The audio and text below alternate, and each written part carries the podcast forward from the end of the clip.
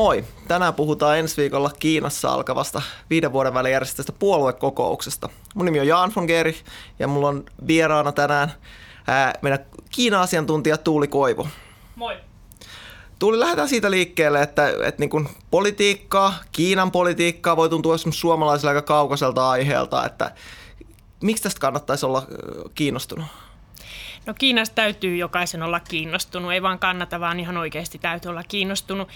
Kiina on jo nyt maailman toiseksi suurin talous, kohta suurin talous ja se talouden osalta esimerkiksi juo, vie aika paljon maailmantaloutta tällä eteenpäin ja vaikuttaa meidän kaikkien elämään. Mutta ihan oikeasti muutenkin, niin Kiina on suurempi ja suurempi peluri geopolitiikassa. Kiinan rooli kaikin tavoin tulee kasvamaan lähivuosikymmeninä valtavasti ja meidän kaikkien täytyy tietää, että mitä siellä maassa oikein on meneillään ja, ja mikä se maan tulevaisuus ehkä on. Miten sanoisit Kiinan merkityksestä vielä laajemmin maailmantaloudelle? Että on ehkä ollut aika paljon puhetta siitä viime aikoina, että Kiina sulkeutuu tai ainakin sisäistää näitä tuotantoketjujaan. Että ainakin se aikaisemmin, että, että kun Kiinan talous kasvoi, niin sillä oli suurempi vaikutus koko Aasian maille. Nyt näyttää siltä, että he haluavat sisäistää sen koko tuotantoketjun itselleen. Että miten on, että onko, vaiku- onko Kiinan vaikutus pienentynyt tätä kautta vai näkyykö se vain eri tavalla?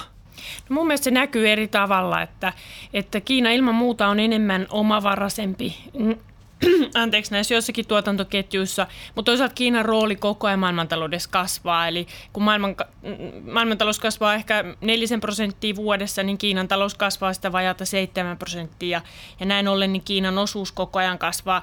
Kiinan suuri merkitys on ehkä raaka-aineissa, se on valtava kuluttaja, monelle raaka-aineelle ehdottomasti suurin kuluttaja.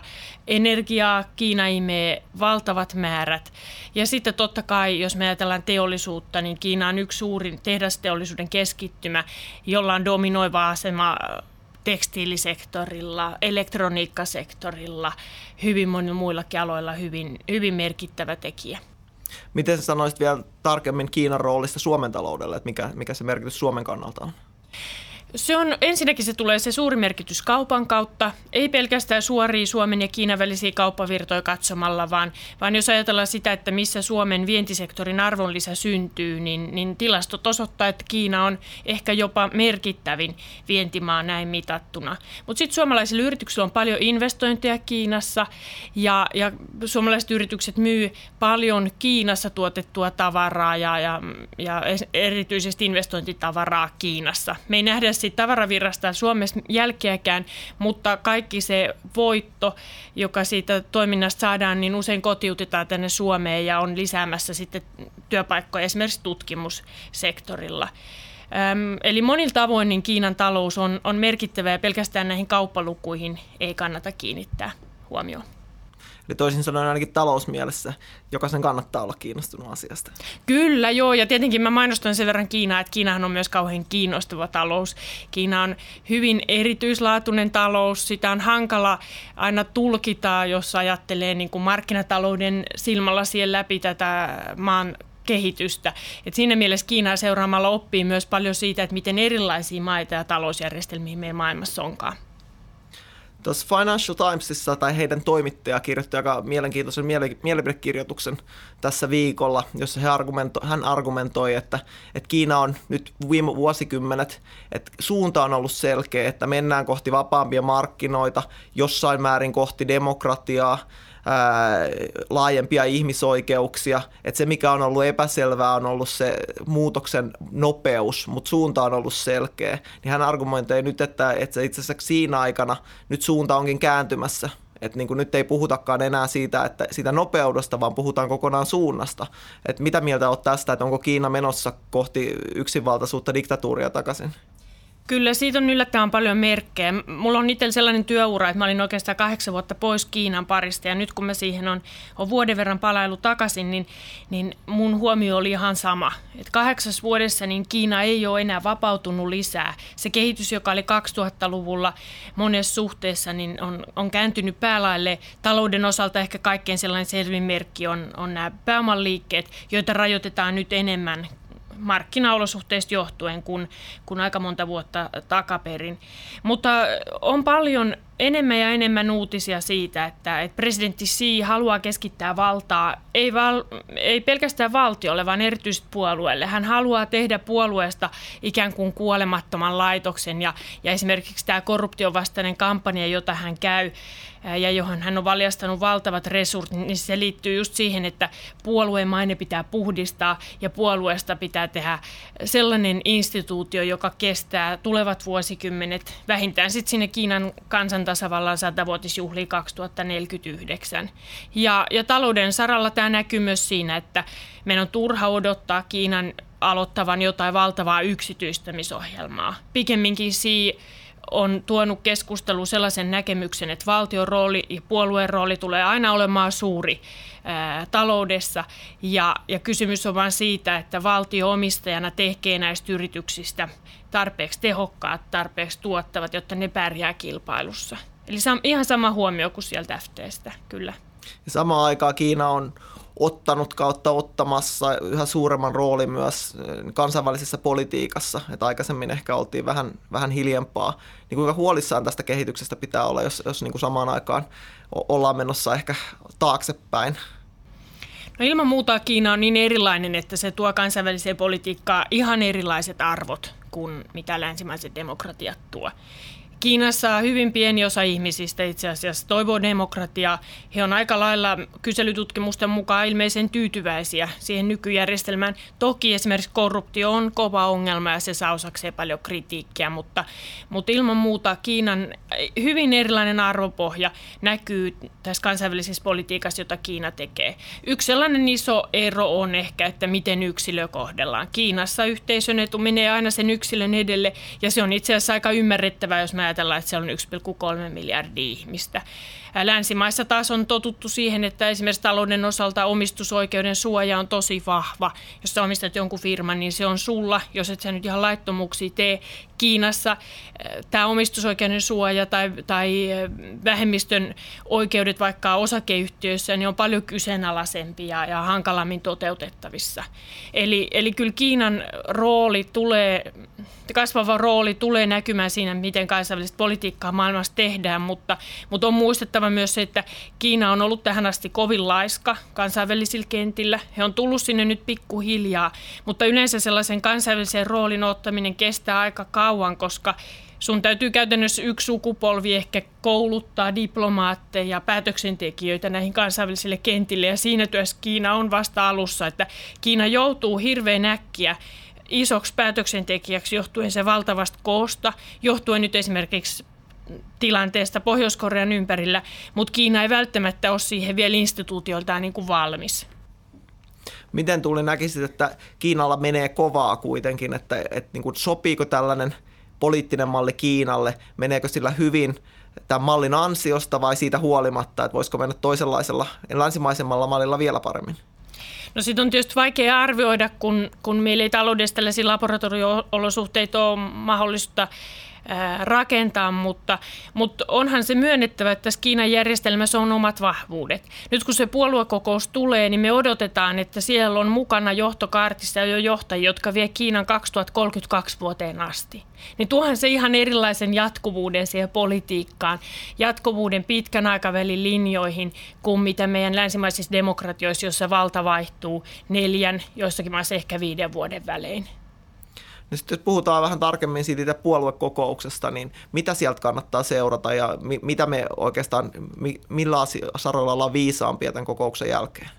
Kyllä se ykkösasia on ne poliittiset nimitykset. Tämä, puoluekokouksen tarkoitus on nimittää sille puolueelle johtajat nyt ensin viideksi vuodeksi ja sitten maaliskuussa, kun kansankongressi kokoontuu, niin nämä samat naamat saa sitten korkeat virat valtion puolella hallituksessa ja, ja, ja puoluejohtaja tietenkin sitten presidenttinä. Ja nyt se iso kysymysmerkki näissä nimityksissä tällä kertaa on, että miten nykyinen presidentti Xi, joka on kahminut valtaa, keskittänyt valtaa omiin käsinsä enemmän kuin edeltäjät, niin miten tämä vallan keskittyminen näkyy näissä tulevissa nimityksissä.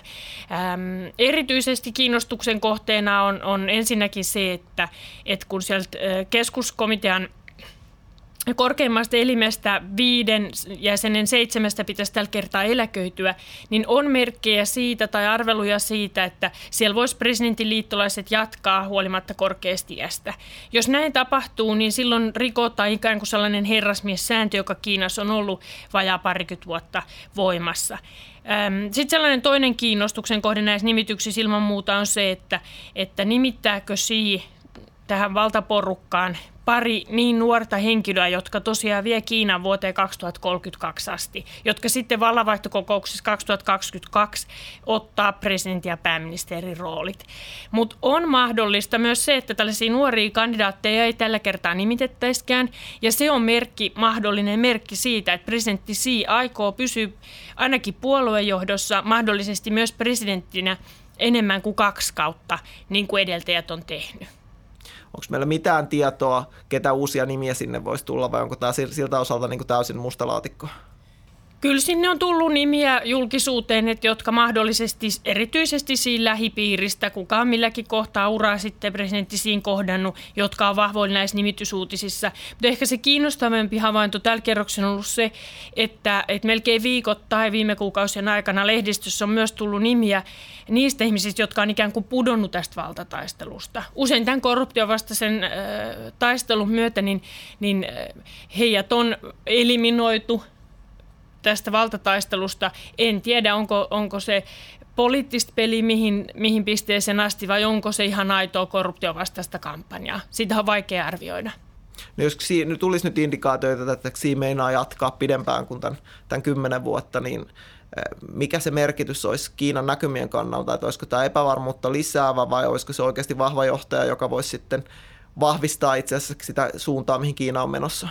No se on hirveän hyvä kysymys, koska äm, näiden tietojen mukaan niin, niin presidentti Xi on ottanut myös pääministeriltä aika paljon valtaa talouspolitiikan suhteen. Ja jos meillä on tiedossa, että hän jatkaa kovin kauan, niin silloin voisi kuvitella, että tämä nykyinen ää, linja jatkuu. Mutta mä näkisin itse ja sitten taas, että tässä nykyisessä linjassa pitkällä aikavälillä on aika paljon ongelmia. Äm, Meillä on kova velkojen kasvu edelleen, asia, joka täytyy jossain vaiheessa ratkoa Kiinassa. Meidän täytyisi ehkä nähdä Kiinassa enemmän rakenneuudistuksia, jotka, jotka yhä enemmän kannustaisi yksityisiäkin yrityksiä innovoimaan. Miksei se kasvu voi tulla tietysti valtion yritystenkin kautta, mutta me itse ajattelen, että Kiinan kasvumallin täytyy 2020-luvulla olla hitusen enemmän tuottavuuden kasvu perustuva. Ja sen täytyy tulla ehkä enemmän vielä kilpailun kautta ja, ja ehkä sieltä sitten yksityisenkin sektorin kautta osittain, kun nyt ehkä vielä seuraavat viisi vuotta selvitään tällä nykyisellä tahdilla, jossa investoidaan edelleen aika paljon ja, ja luotot kasvaa. Mainitsit tämän velkaongelman, se on ehkä, ehkä se, mikä mainitaan kaikista usein Kiinaan liittyvänä riskinä, että, että sieltä ei voida päästä ulos millään muulla kuin, kuin, niin kuin romahduksen kautta. Jaatko tämän huolen, onko tämä, tämä sunkin tutkalla se suurin Kiinaan liittyvä huoli ja miten tästä voidaan päästä ulos? No ilman muuta se on suurin Kiinaan liittyvä riskitekijä, mutta mä en silti usko, että Kiina lähivuosina joutuu pankkikriisiin. Kiinalla on paljon keinoja hoitaa tämän rahoitussektorin ongelma ja suurin ero Kiinan ja monen nousevan talouden välillä, jossa on nähty vastaava luottokupla ja sen aiheuttama romahdus, niin suurin ero on se, että Kiinassa se velka on kotimaista, se on kotimaisessa valuutassa ja kotimaisissa käsissä. Samaan aikaan rahoitussektori on hyvin vahvasti julkisen sektorin omistama ja dominoima. Ja silloin kun puhutaan siitä, että säilyykö Kiinan yhteiskunta vakaana, talous vakaana vai tai, ja toisen vaakakuppi ikään kuin asetetaan pankkien lyhytnäköinen voittojen tavoittelu, niin silloin Kiinassa ei ole mitään valintatilannetta edes. Eli kaikki puhaltaa yhteen hiileen ja, ja pankkisektorin kannattavuus on ennenkin, ennenkin tota, uhrattu tämän yhteisen hyvän eteen. Eli Kiinalla on aika paljon välineitä käytössä keskuspankki voi rahoittaa isotkin määrät tämä luotto ongelman ratkaisemiseksi, mutta se suurempi uhkakuva, jota mä itse pelkään, on ehkä se, että tämä luottojen määrä on niin iso sitten 2020-luvulla, että se ei enää se sektori ei pysty rahoittamaan uusia hankkeita, joista se oikea kasvu sitten jatkossa syntyy. Eli, eli tulee ihan ikään kuin sellainen näivettynyt kasvun tila, jota me nyt ehkä on nähty Italiassa, Japanissa. Nämä ongelmat on mun mielestä todennäköisemmät kuin, kuin varsinainen pankkikriisin uhka. Miten sitten nämä Kiinan talouden tasapainot, että, että paljonhan tuntuu, että elvyttämällä osin juuri niin kuin luottojen kasvun kautta on pyritty tukemaan Kiinan taloutta. Ehkä se raha on virrannut jo entisestään tehottomiin yrityksiin, valtion omistuksessa oleviin. Minkälaisia epätasapainoja tämä aiheuttaa Kiinan talouteen ja minkälainen riskitekijä tämä on?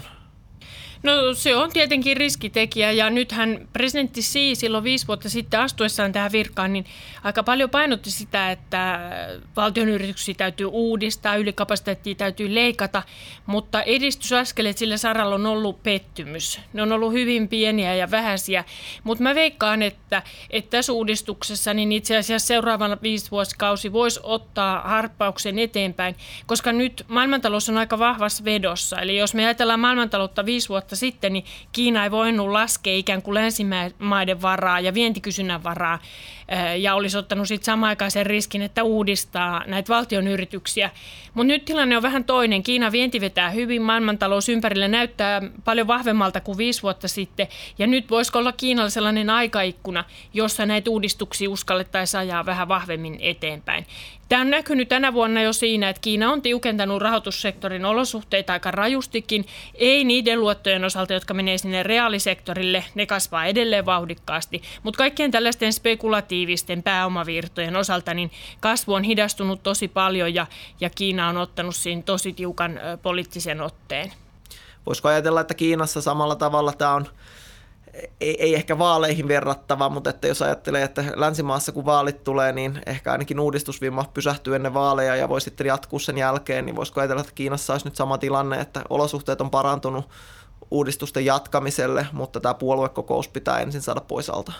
No kyllä varmaan ainakin tässä nyt on viimeiset muutamat kuukaudet odoteltu, odoteltu tätä puoluekokousta ja se, että jos presidentti Xi nyt keskittää tätä valtaa omiin käsiinsä ja läheisimmille liittolaisille, niin silloin hän todennäköisesti on aiempaa vahvempi päätöksentekijä. Osittain on arvioitu, että nämä rakenteelliset uudistukset talouden osalta on, on viivästynyt sen takia, että pääministerin Li Keqiangin asema on ollut Kiinassa heikko ja, ja sitä tuskin tullaan ainakaan vahvistamaan, voi se jopa heikentyä tässä puolue kokouksessa. Ja vaikka Kiinassa ei demokratia olekaan, niin kyllähän Kiinassakin on valtava maa. Siellä on paljon erilaisia poliittisia klikkejä tai valtaklikkejä ja, ja siellä aina sitä vallan kahva ikään kuin siirtyy eri klikiltä toiselle. Että, että siellä on viimeisten pari vuosikymmenen aikana nähty useampi porukka vallankahvassa ja, ja yleensä se valta on jollain tapaa vähän jaettu näiden eri sisäisten porukoiden kesken. Ja, ja todennäköistä on sekin, että, että presidentti Xi pitää siellä ikään kuin vastustajien edelleen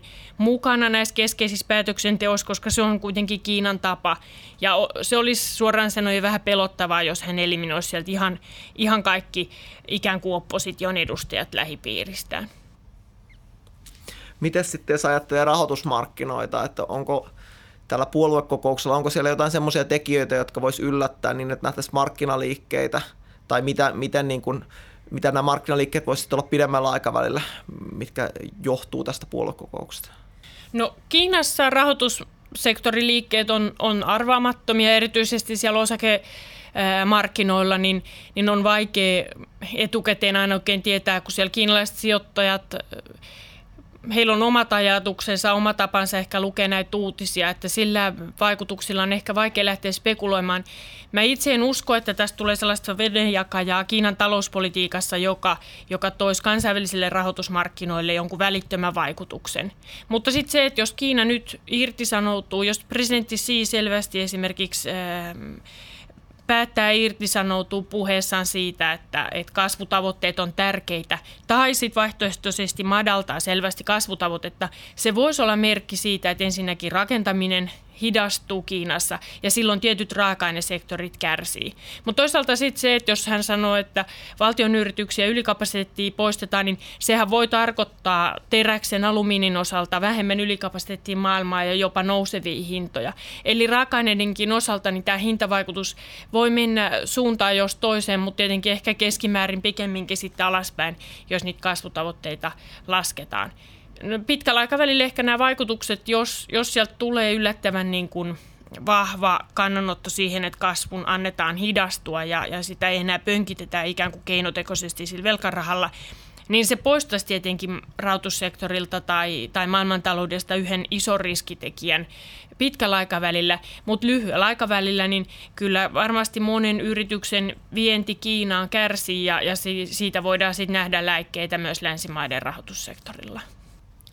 No, alkuvuonna pelättiin paljon kauppasotaa, jossa Kiina toki olisi tärkeä osapuoli, mutta Yhdysvaltojen presidentti Trumpin valinnan jälkeen varsinkin.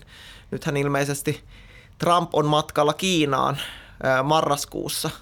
Onko tämä kauppasodan uhka poistunut? Onko Trump unohtanut sen tavallaan kokonaan vai, vai onko se uhka vielä todellinen?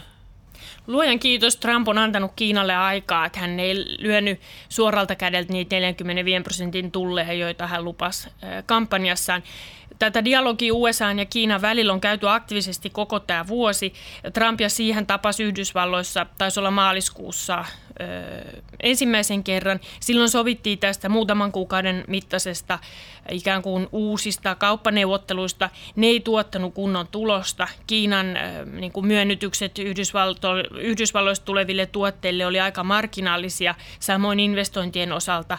Ja nyt tiettävästi yritetään sitten niin kuin, ää, paljon, paljon syvällisempää sopimusta ja, ja lehtitietojen mukaan niin USA-johtajia on käynyt nyt Kiinassa jo aika paljon neuvottelemassa näistä suhteista. Ja mun mielestä tämä marraskuun kokous voi itse asiassa olla jopa kiinnostavampi monelta osin kuin, kuin tämä puoluekokous, sillä, sillä Yhdysvaltojen ja Kiinan välillä on monta kiinnostavaa asiaa. Tämä kauppa-asia on yksi. Heillä on yhteiset intressit siinä monen osaan. Nyt näyttää sille, että Trump tunnustaa tämän, että yhteisy- yhtäläisyyksiä on, mutta samaan aikaan niin Kiinan on pakko tulla vastaan. Kiina kasvaa liian isoksi kohta suhteessa siihen omaan poikkeukselliseen toimintatapaan, ja heidän on aika lunastaa ne sanat, että he puhuvat vapaa-kaupan puolesta, ulkomaisten tai kansainvälisten sijoitusten puolesta. Ne sanat täytyy nyt konkretian tasolla pikkuhiljaa lunastaa. Mutta sitten meillä on tämä polttopiste Pohjois-Korea siinä vieressä, jonka ongelmista varmasti Trump ja siitä tulee paljon puhumaan. Ja sehän ei myöskään ole mikään tyhjö. Meillä on, meillä on USA ja Kiinan intressit hyvin hyvin erilaiset Etelä-Kiinan merellä ja, ja, ja monessa muussakin kohteessa. Eli, eli kyllä turvallisuuspolitiikan, geopolitiikan osalta niin myös se Trumpin ja siinä kohtaaminen tulee olemaan tosi kiinnostava. Ja, ja näyttääkin sille, että Kiinan syksy kaiken puolin niin on täynnä uutisia ja tapahtumia.